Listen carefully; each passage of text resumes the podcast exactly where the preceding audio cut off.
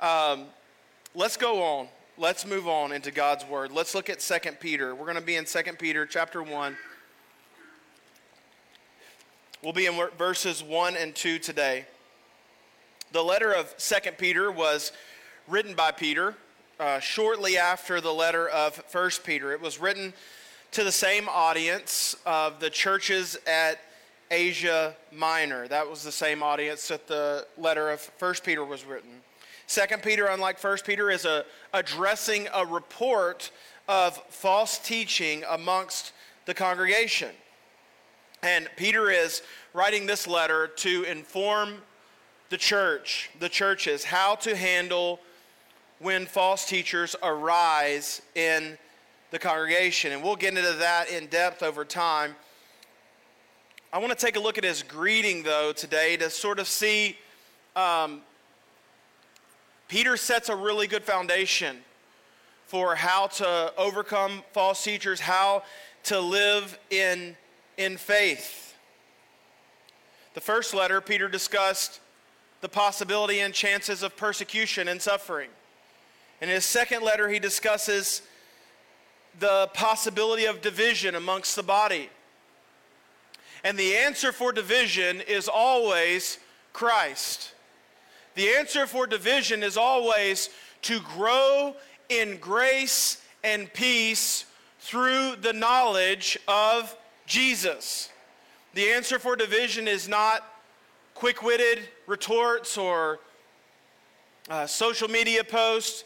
The answer for division is not um, more division, more separation. And sometimes the answer for division is agree to disagree, but that is when all other resources have been exhausted. The answer for division is, as Paul lay, uh, Peter lays out for us today, is to grow in the grace and peace in the knowledge of our Lord Jesus Christ. The theme of knowledge is so important to Peter. As a matter of fact, Second Peter is three chapters, and in that three chapter, in those three chapters, he uses the word or a similar word for knowledge 15 times. So in this small letter, he really focuses on the idea of knowledge. Peter's theme in Second Peter then is to fight off the attack of false teachers by knowing the Word of God and using the Word of God. You use the Word of God as a means to attack or to counter clever words and clever actions that are used by those whose desire is ultimately to divide and destroy the church.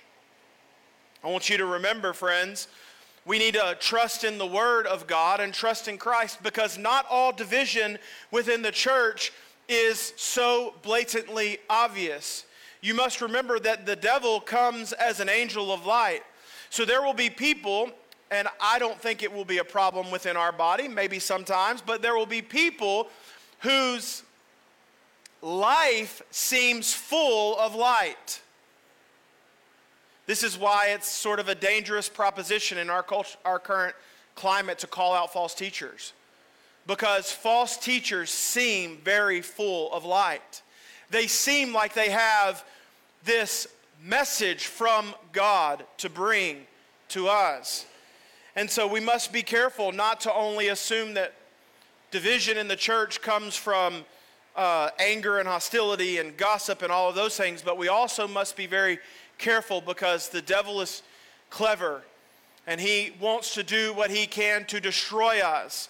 And the best tactic, or the most prominent tactic that he has used throughout time, is to take some truth and couple that with a lie so that it is appealing to those who seek truth. This is why it is absolutely necessary, as Peter makes it more clear to us, that we must grow in knowledge.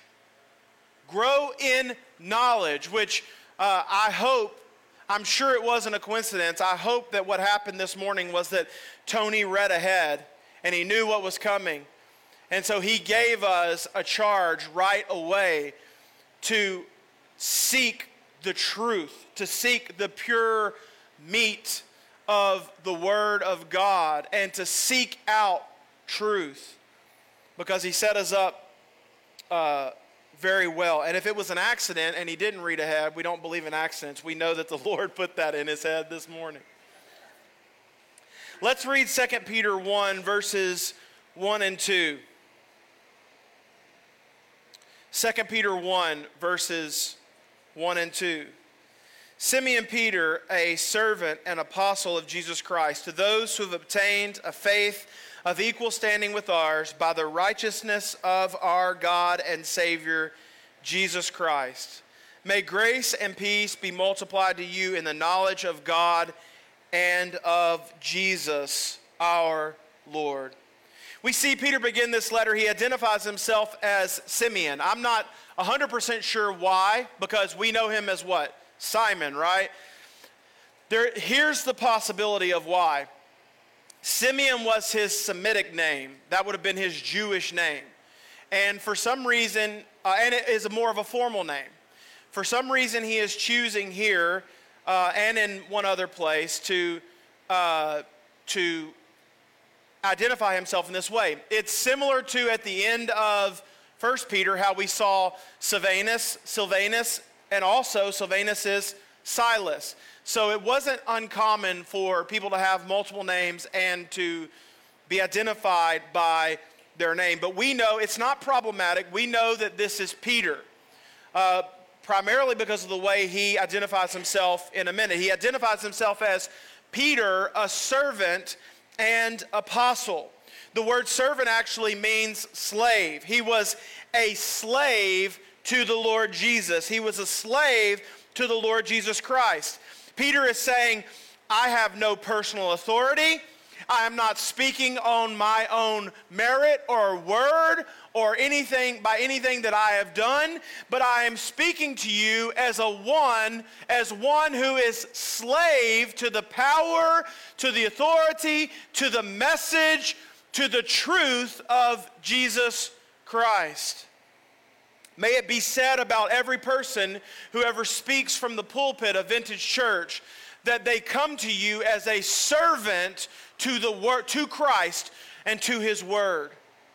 That they can never speak to you or preach to you anything more or anything less than what God has already spoken in his great truth, his great word. Peter's saying, I have no personal authority. Peter never understood doulos, slave or servant in the negative sense, negative sense as it pertained to Christ. As a matter of fact, when he's calling himself a servant of Christ, he's not saying, I'm a poor servant, I'm in bondage. He's saying, I get to be bound to Christ. I was once bound to the things of the world, but I am, I am free, and in my freedom I am bound to Christ. He is, he is celebrating the fact that he is no longer a slave to the things of the world, but he is a slave to Christ. We talked about this last week. Everybody is a worshiper of something. And Peter is saying, My worship has been redirected from self my worship has been redirected from the things of this world, and my worship has been directed to Christ. Doulos, slave, servant, it suggests honor. In the Old Testament, prominent men were called servants of God Abraham, Isaac, Jacob, Moses, Samuel, David, and more. They were all called servants of God. Paul, James, and Jude are called douloi in the New Testament. They are servants. Peter is reminding all of his readers of a couple of ideas surrounding their salvation and their ability to be used. One idea that is prominent and prevailing throughout all of Christianity, it needs to be in your own mind, is the last will be first. He who wishes to be exalted will be humbled. Those who are saved and used by God must be, it must come in a way that is through contrition, through hum- humility, through servanthood. Jesus calls himself the great physician and he says, I'm coming to help the sick, the desperate, the needy, not the well. The well don't need a physician. And I can promise you, friends, if you spend the majority of your life thinking that you are living just okay or you're, you're getting by, you're, you're okay, uh, you will never experience salvation through Jesus Christ.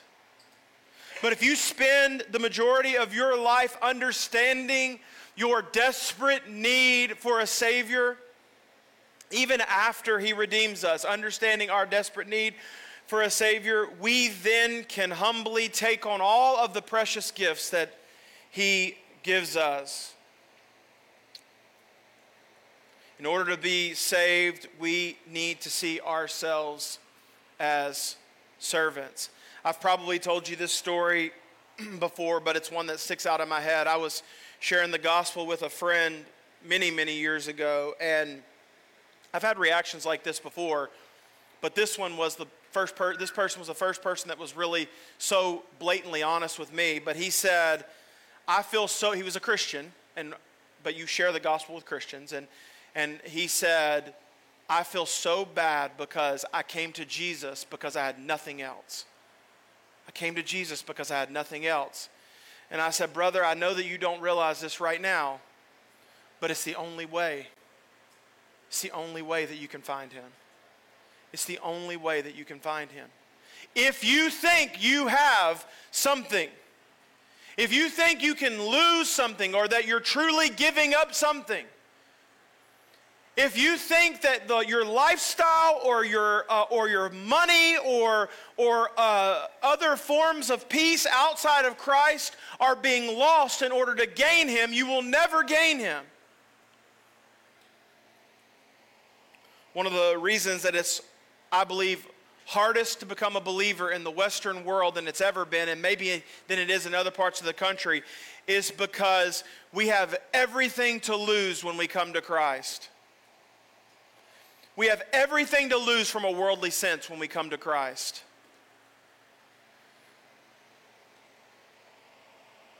It's only when you see Christ as worthy of everything that you have and all that you have. That you can truly follow him. And the fact is, you might look at this and say, man, I, I feel this for non Christians. But, but, friends, Christians get caught in the same trap.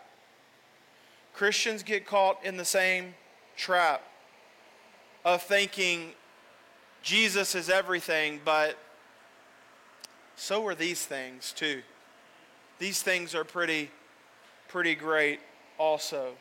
So there is this constant back and forth that needs to happen in the mind of every believer. I am not worthy. Christ is all I have. I have everything in Christ. I am not worthy. I can't believe He saved me. But in Christ, I have all that I need. And He did save me. So Peter says that he is a slave. Peter not only says he is a slave or a servant to Christ as Lord, but also he is a, an apostle. He is speaking here specifically of his appointed position of the, of the first 12.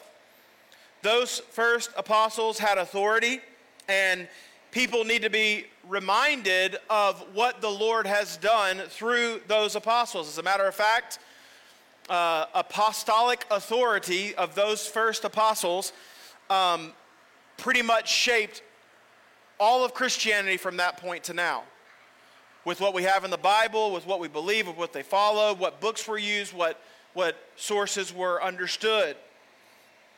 So Peter is not saying, I'm just Peter the sinner, I'm just Peter the slave, I'm some random Peter. He's saying, I'm Peter the apostle. And that is the authority he is writing to the church. And, and it's important because some of the things he's going to say, if we take that apostolic authority as important, we will need to take more seriously some of the things Peter is going to say, and uh, most of the things Peter is going to say in 2 Peter. So, Peter, the servant of Jesus, is writing with the authority of the apostle, of an apostle, to a church that is threatened by false teachers. Today, our verses encourage them.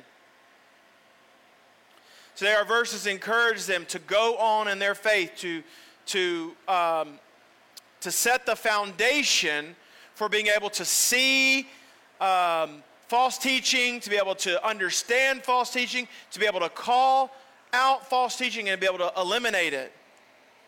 I want to I want to give you three ideas that Peter gives us today, setting a foundation for a strong church, for a, for a church who is growing in the knowledge of Christ,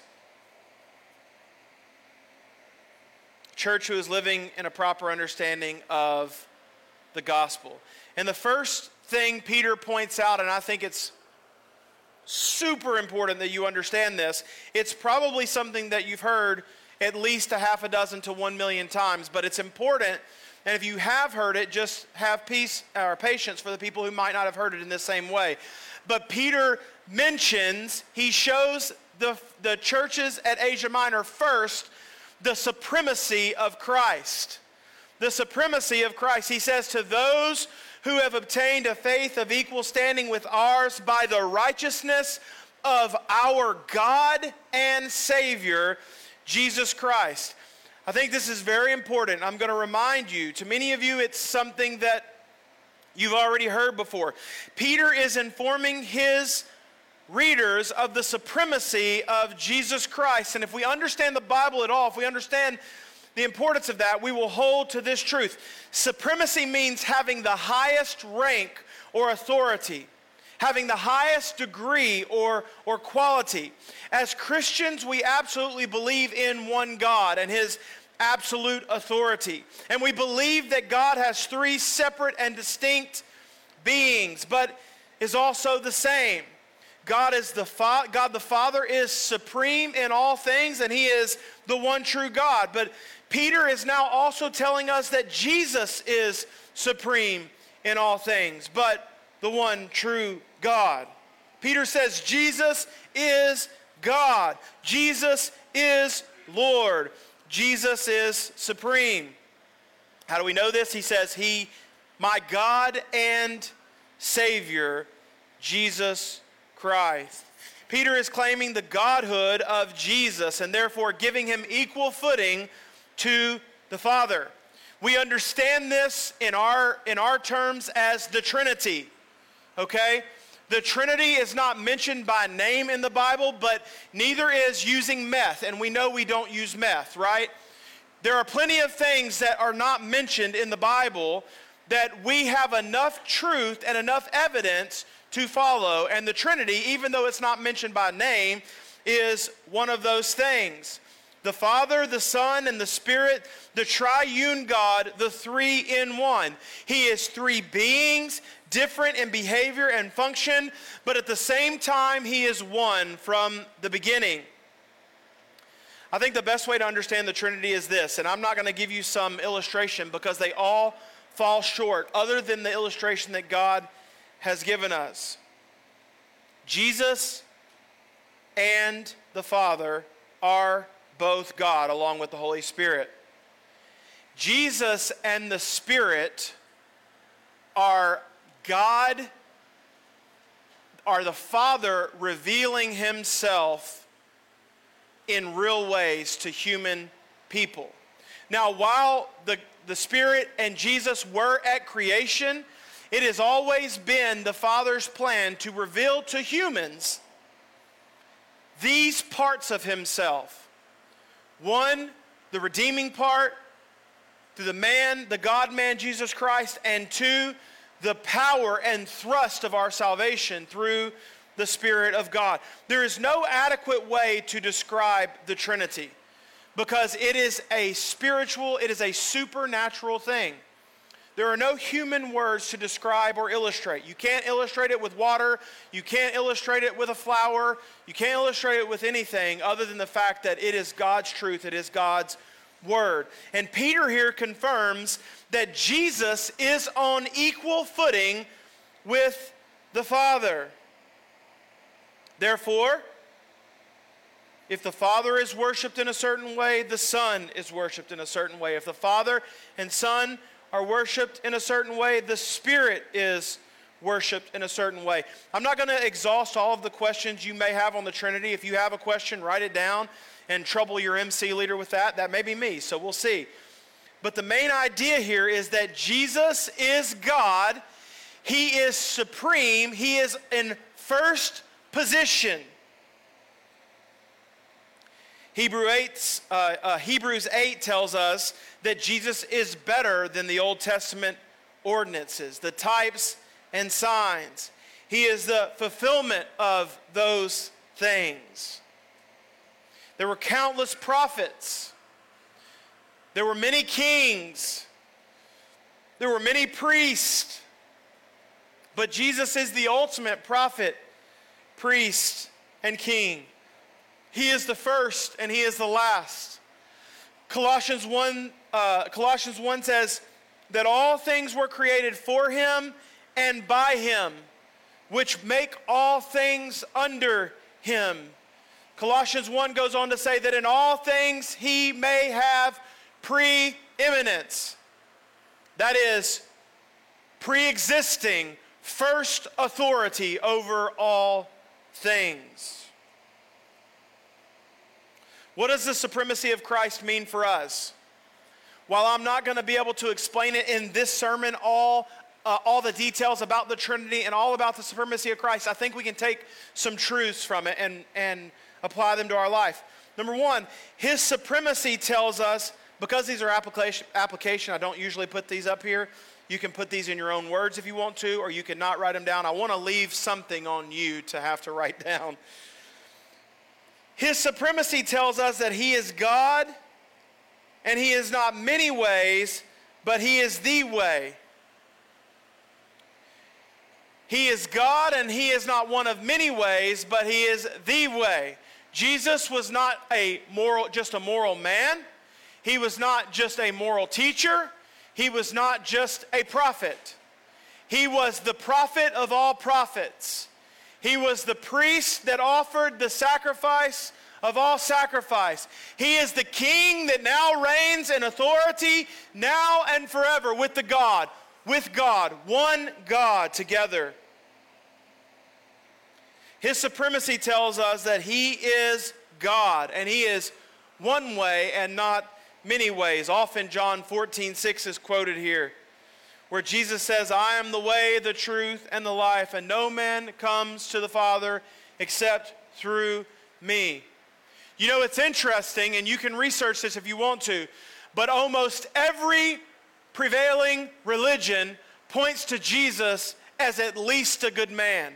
Almost every prevailing religion points back to Jesus. But do you know who Jesus points back to? He doesn't point back to Buddha or he doesn't point back to Muhammad. He doesn't point back to Joseph Smith or anybody like that. Jesus says, I am the way, the truth, and the life and no man comes to the Father except through me. See, what all false religions know is that Jesus is supreme. And so even in their even in their uh, distortion of truth, they point back to Jesus as supreme. But what we know and what Christ knows is that he is supreme. So there is no necessity to point to any other religion as having authority, as having goodness, or as having any uh, pertinent uh, place in our life. he is supreme. He is the way. He's not one of many. He was not just a good moral teacher, but he is God. His supremacy lets us know that he is outside of creation. He is before it. He is preeminent over creation. He is above it. Which makes Jesus the only one able to atone for sins. Here's why God had to become man man had to pay for his own sins. but man is a sinner and cannot save himself. God is the only one that is outside of creation, that has created everything, that is in control of everything, that can shape and maneuver all that is matter and all that is creation. So, God, in order for sins to be atoned, God had to step out of heaven and into creation as man in order to redeem mankind. So man saved man, but it was not any man, it was the God man. It was the God who was outside of creation, who was preeminent, who was before it, who preexisted it, who became man. So that he could atone for our sins. His supremacy lets us know that He is outside of creation, above it, and He can atone for our sins. You cannot save yourself. You can never be found worthy enough. You can never be found favorable enough in the eyes of God. As a matter of fact, the more you try to earn the favor of God, the further you actually get from Him, even if it feels gushy and spiritual. Ask any Christian who's tried to walk in faith on their own based on works, and they will tell you that it is impossible. Because the more you try to walk in faith on your own, those filthy hands, they keep polluting everything that you try to do. Every work, every act, they pollute everything that you try to do. But the God man who is supreme over all things, who is unpolluted, who is above the reproach of creation,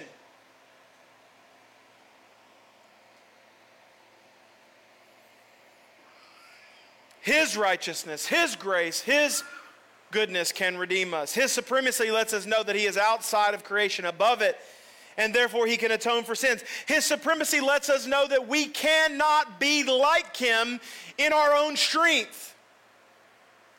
He is supreme. He is above us. He is outside of us. We cannot mimic him. We don't have the power, the power, the strength, the ability, the knowledge the time. He is infinite. He is above all things. He is outside of all things. And therefore, if we want to be like Him, it has to come through Him. Friends, I want you to know if it hasn't already, the supremacy, the knowledge of the supremacy of Christ will change your mind.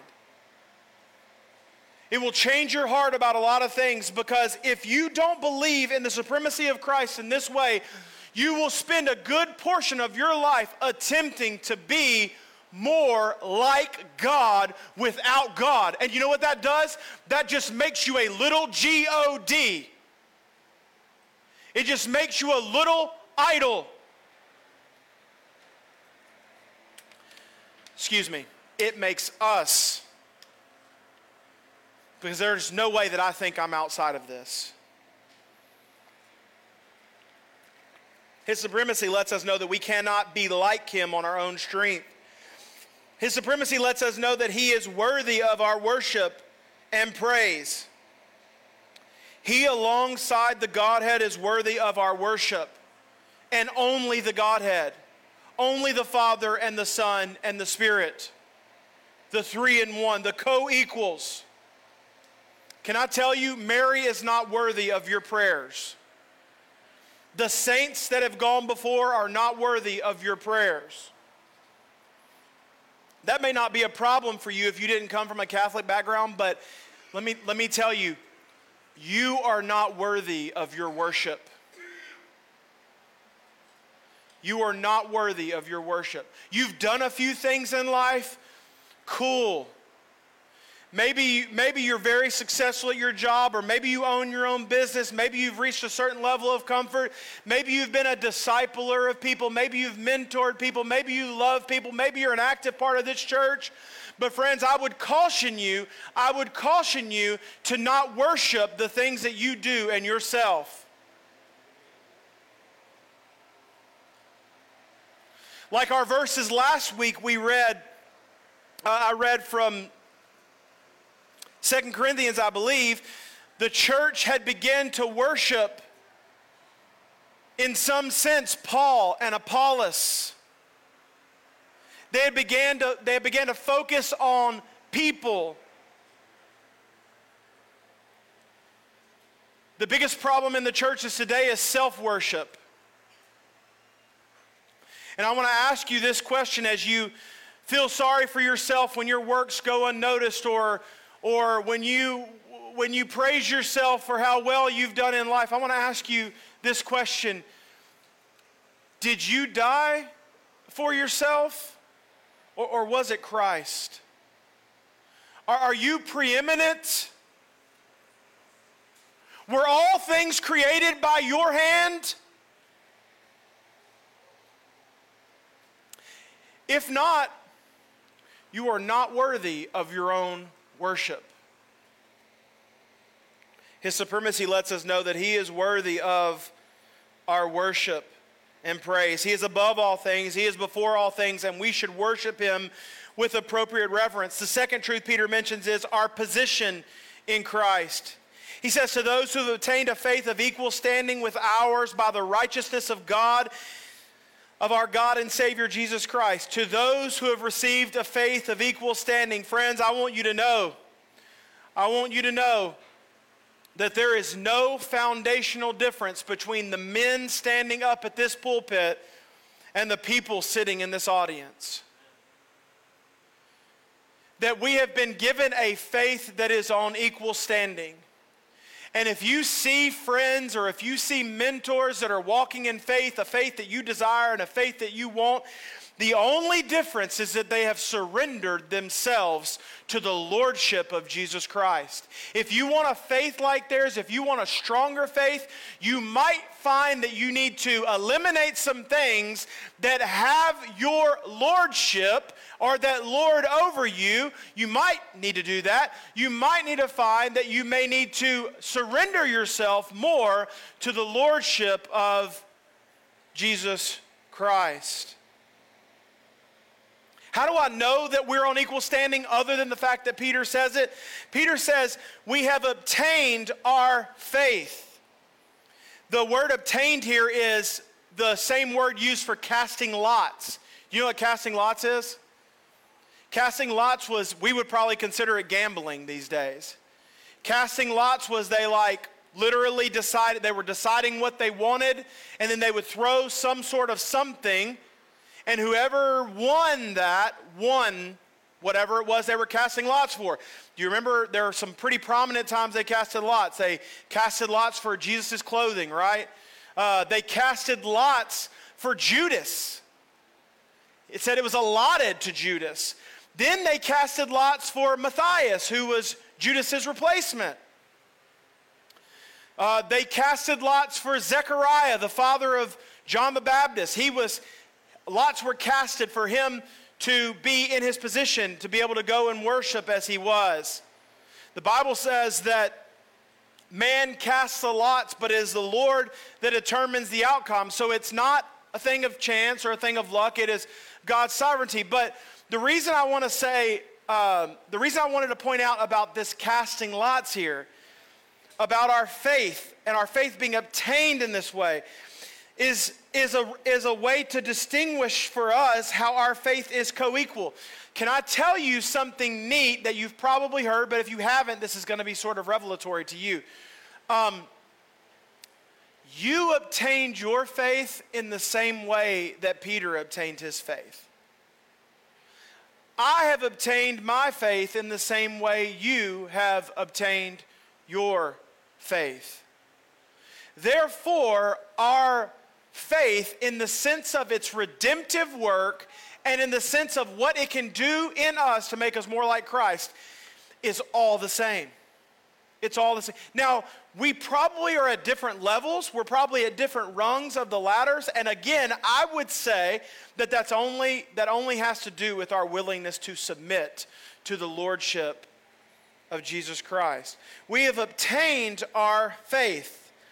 Faith is a gift. It is a gift of God. Who gets faith is not necessarily fair, but it was allotted to them by God. We've obtained a faith of equal standing. Our faith is the same as Paul and Peter's. We are not the same as the apostles, they had different functions. They uh, they did things, I believe, that were a part of that time that don't happen anymore. Uh, there are several things that were true of the apostles that are not true of today, and we won't talk about those today, but I think you know my understanding of that for the most part. But all people who belong to God ever have been brought to God through the same way and have equal standing. We know this is true finally, and sort of as the pinnacle of this truth, we have obtained that faith strictly through the righteousness of Jesus Christ. We know we have obtained it in the same way. We know that we are we grow and we understand in the same way. And what is that same way? That is by what Jesus has done alone and no other way. Ultimately, Moses obtained his, same, his faith in the same way we have, and that was through the future work of Jesus Christ. David obtained his faith in the same way we have, and that was the future work of Jesus Christ. Paul and Peter and John and James, they obtained their faith in the same way we have, and that was through Jesus Christ.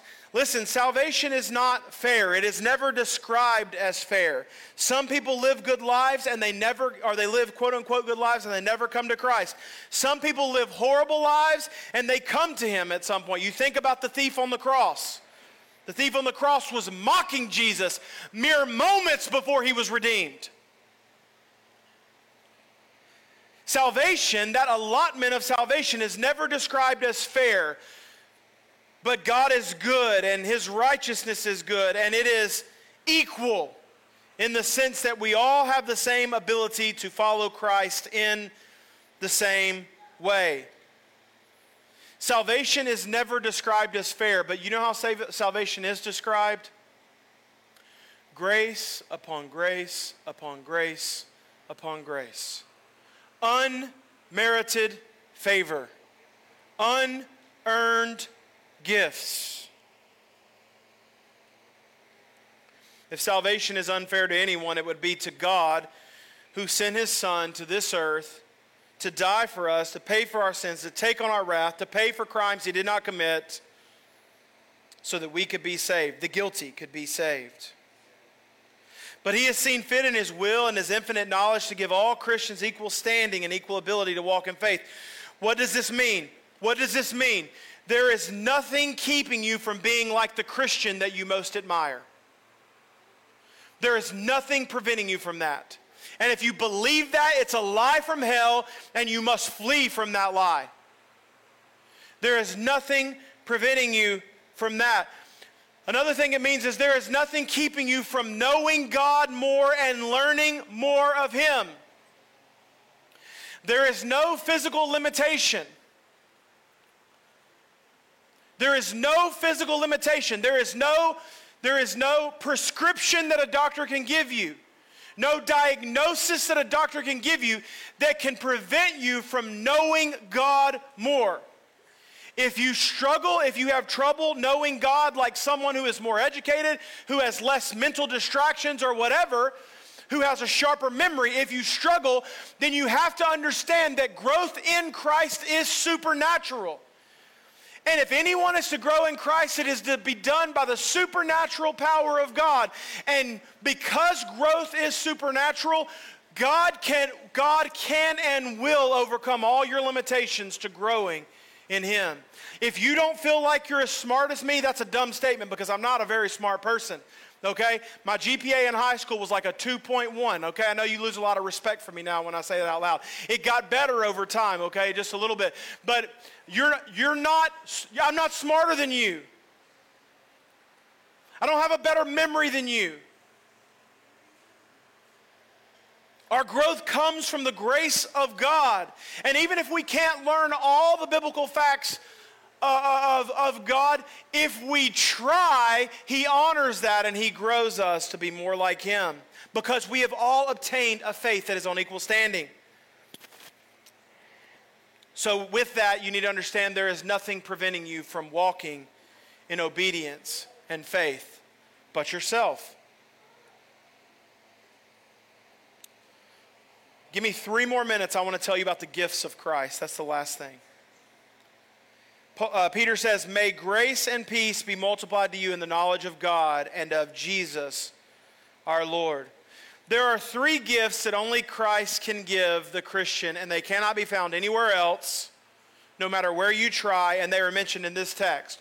Three gifts that are given to you through Christ and cannot be found anywhere else. The first is his righteousness. His righteousness.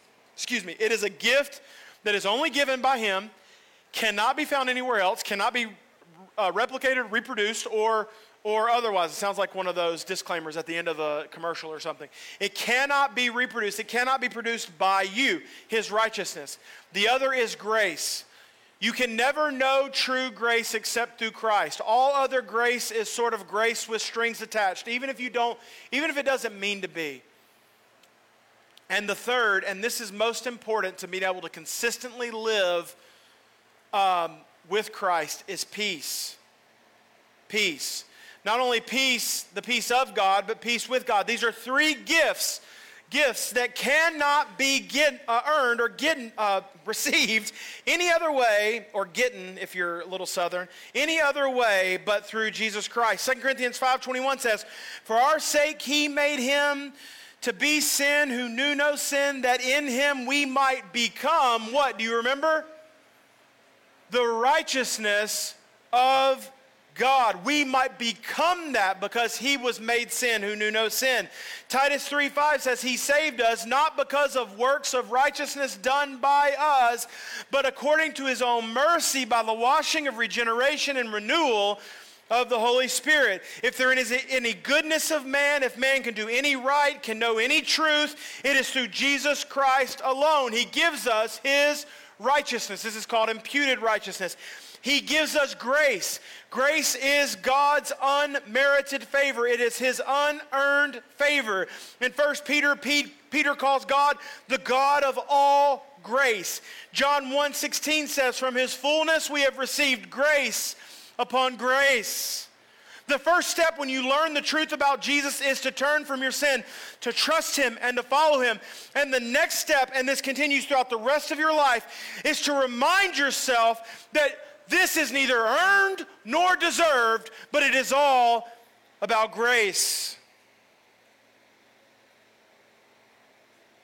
In keeping with His character, to the glory of the Father and His love for us. He has saved us, He has chosen us, and He has kept us in every way. And that is a gift of grace. Righteousness is a gift that only can come from Christ. Grace is a gift that can only come from Christ. And peace is a gift that can only come from Christ. When his righteousness abounds, when His grace abounds in our minds, our hearts, our lives, peace abounds. No other person, whether claiming to be a Christian or not, will have peace outside of trusting in Christ's righteousness and His grace. But when we trust in Christ for both, we will abound in all of them. Not by works of righteousness which we have done Peter also emphasizes something that is very important here. He mentions it 15 times in 2 Peter in some way, shape, or form. The grace and peace. How is grace and peace multiplied? First, through the righteousness of Jesus Christ. We get it. How is it multiplied? By the knowledge of our God and Lord Jesus Christ. I want you to understand something very clear, and I wish I had spent the entire sermon on it, but I've got one minute to give it to you. Knowledge and love are never separated from each other in the scriptures. The head and the heart are never separated from each other. When people try to tell you God is love, God is forgiveness, God is God is all of these gushy things, it's true. But when they separate it from the knowledge of who God actually is, it is a problem and it is a it is a counterfeit form of Christianity. The Bible never separates the love of God with the character of God. And he says, in order to grow in grace and in order to grow in peace, you must grow in the knowledge of Jesus. As a matter of fact, I believe that the way that grace and peace are primarily uh, grown and harbored in your life is through a growing of the knowledge of Jesus. You cannot stop learning. You cannot stop learning. We see it with Solomon because we've studied through Ecclesiastes and we know the Bible. We see it in friends and family. We see friends and family who start off, who start off so well, who are leaders in the church, who are mentors to many, who are wise beyond their years.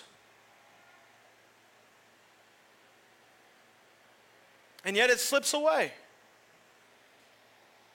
And you look at them down the road and you think, this is just a shell of the person that they used to be. Because wisdom is fleeting. Because wisdom and knowledge are something that must be produ- uh, must be pursued for the rest of your life as a believer.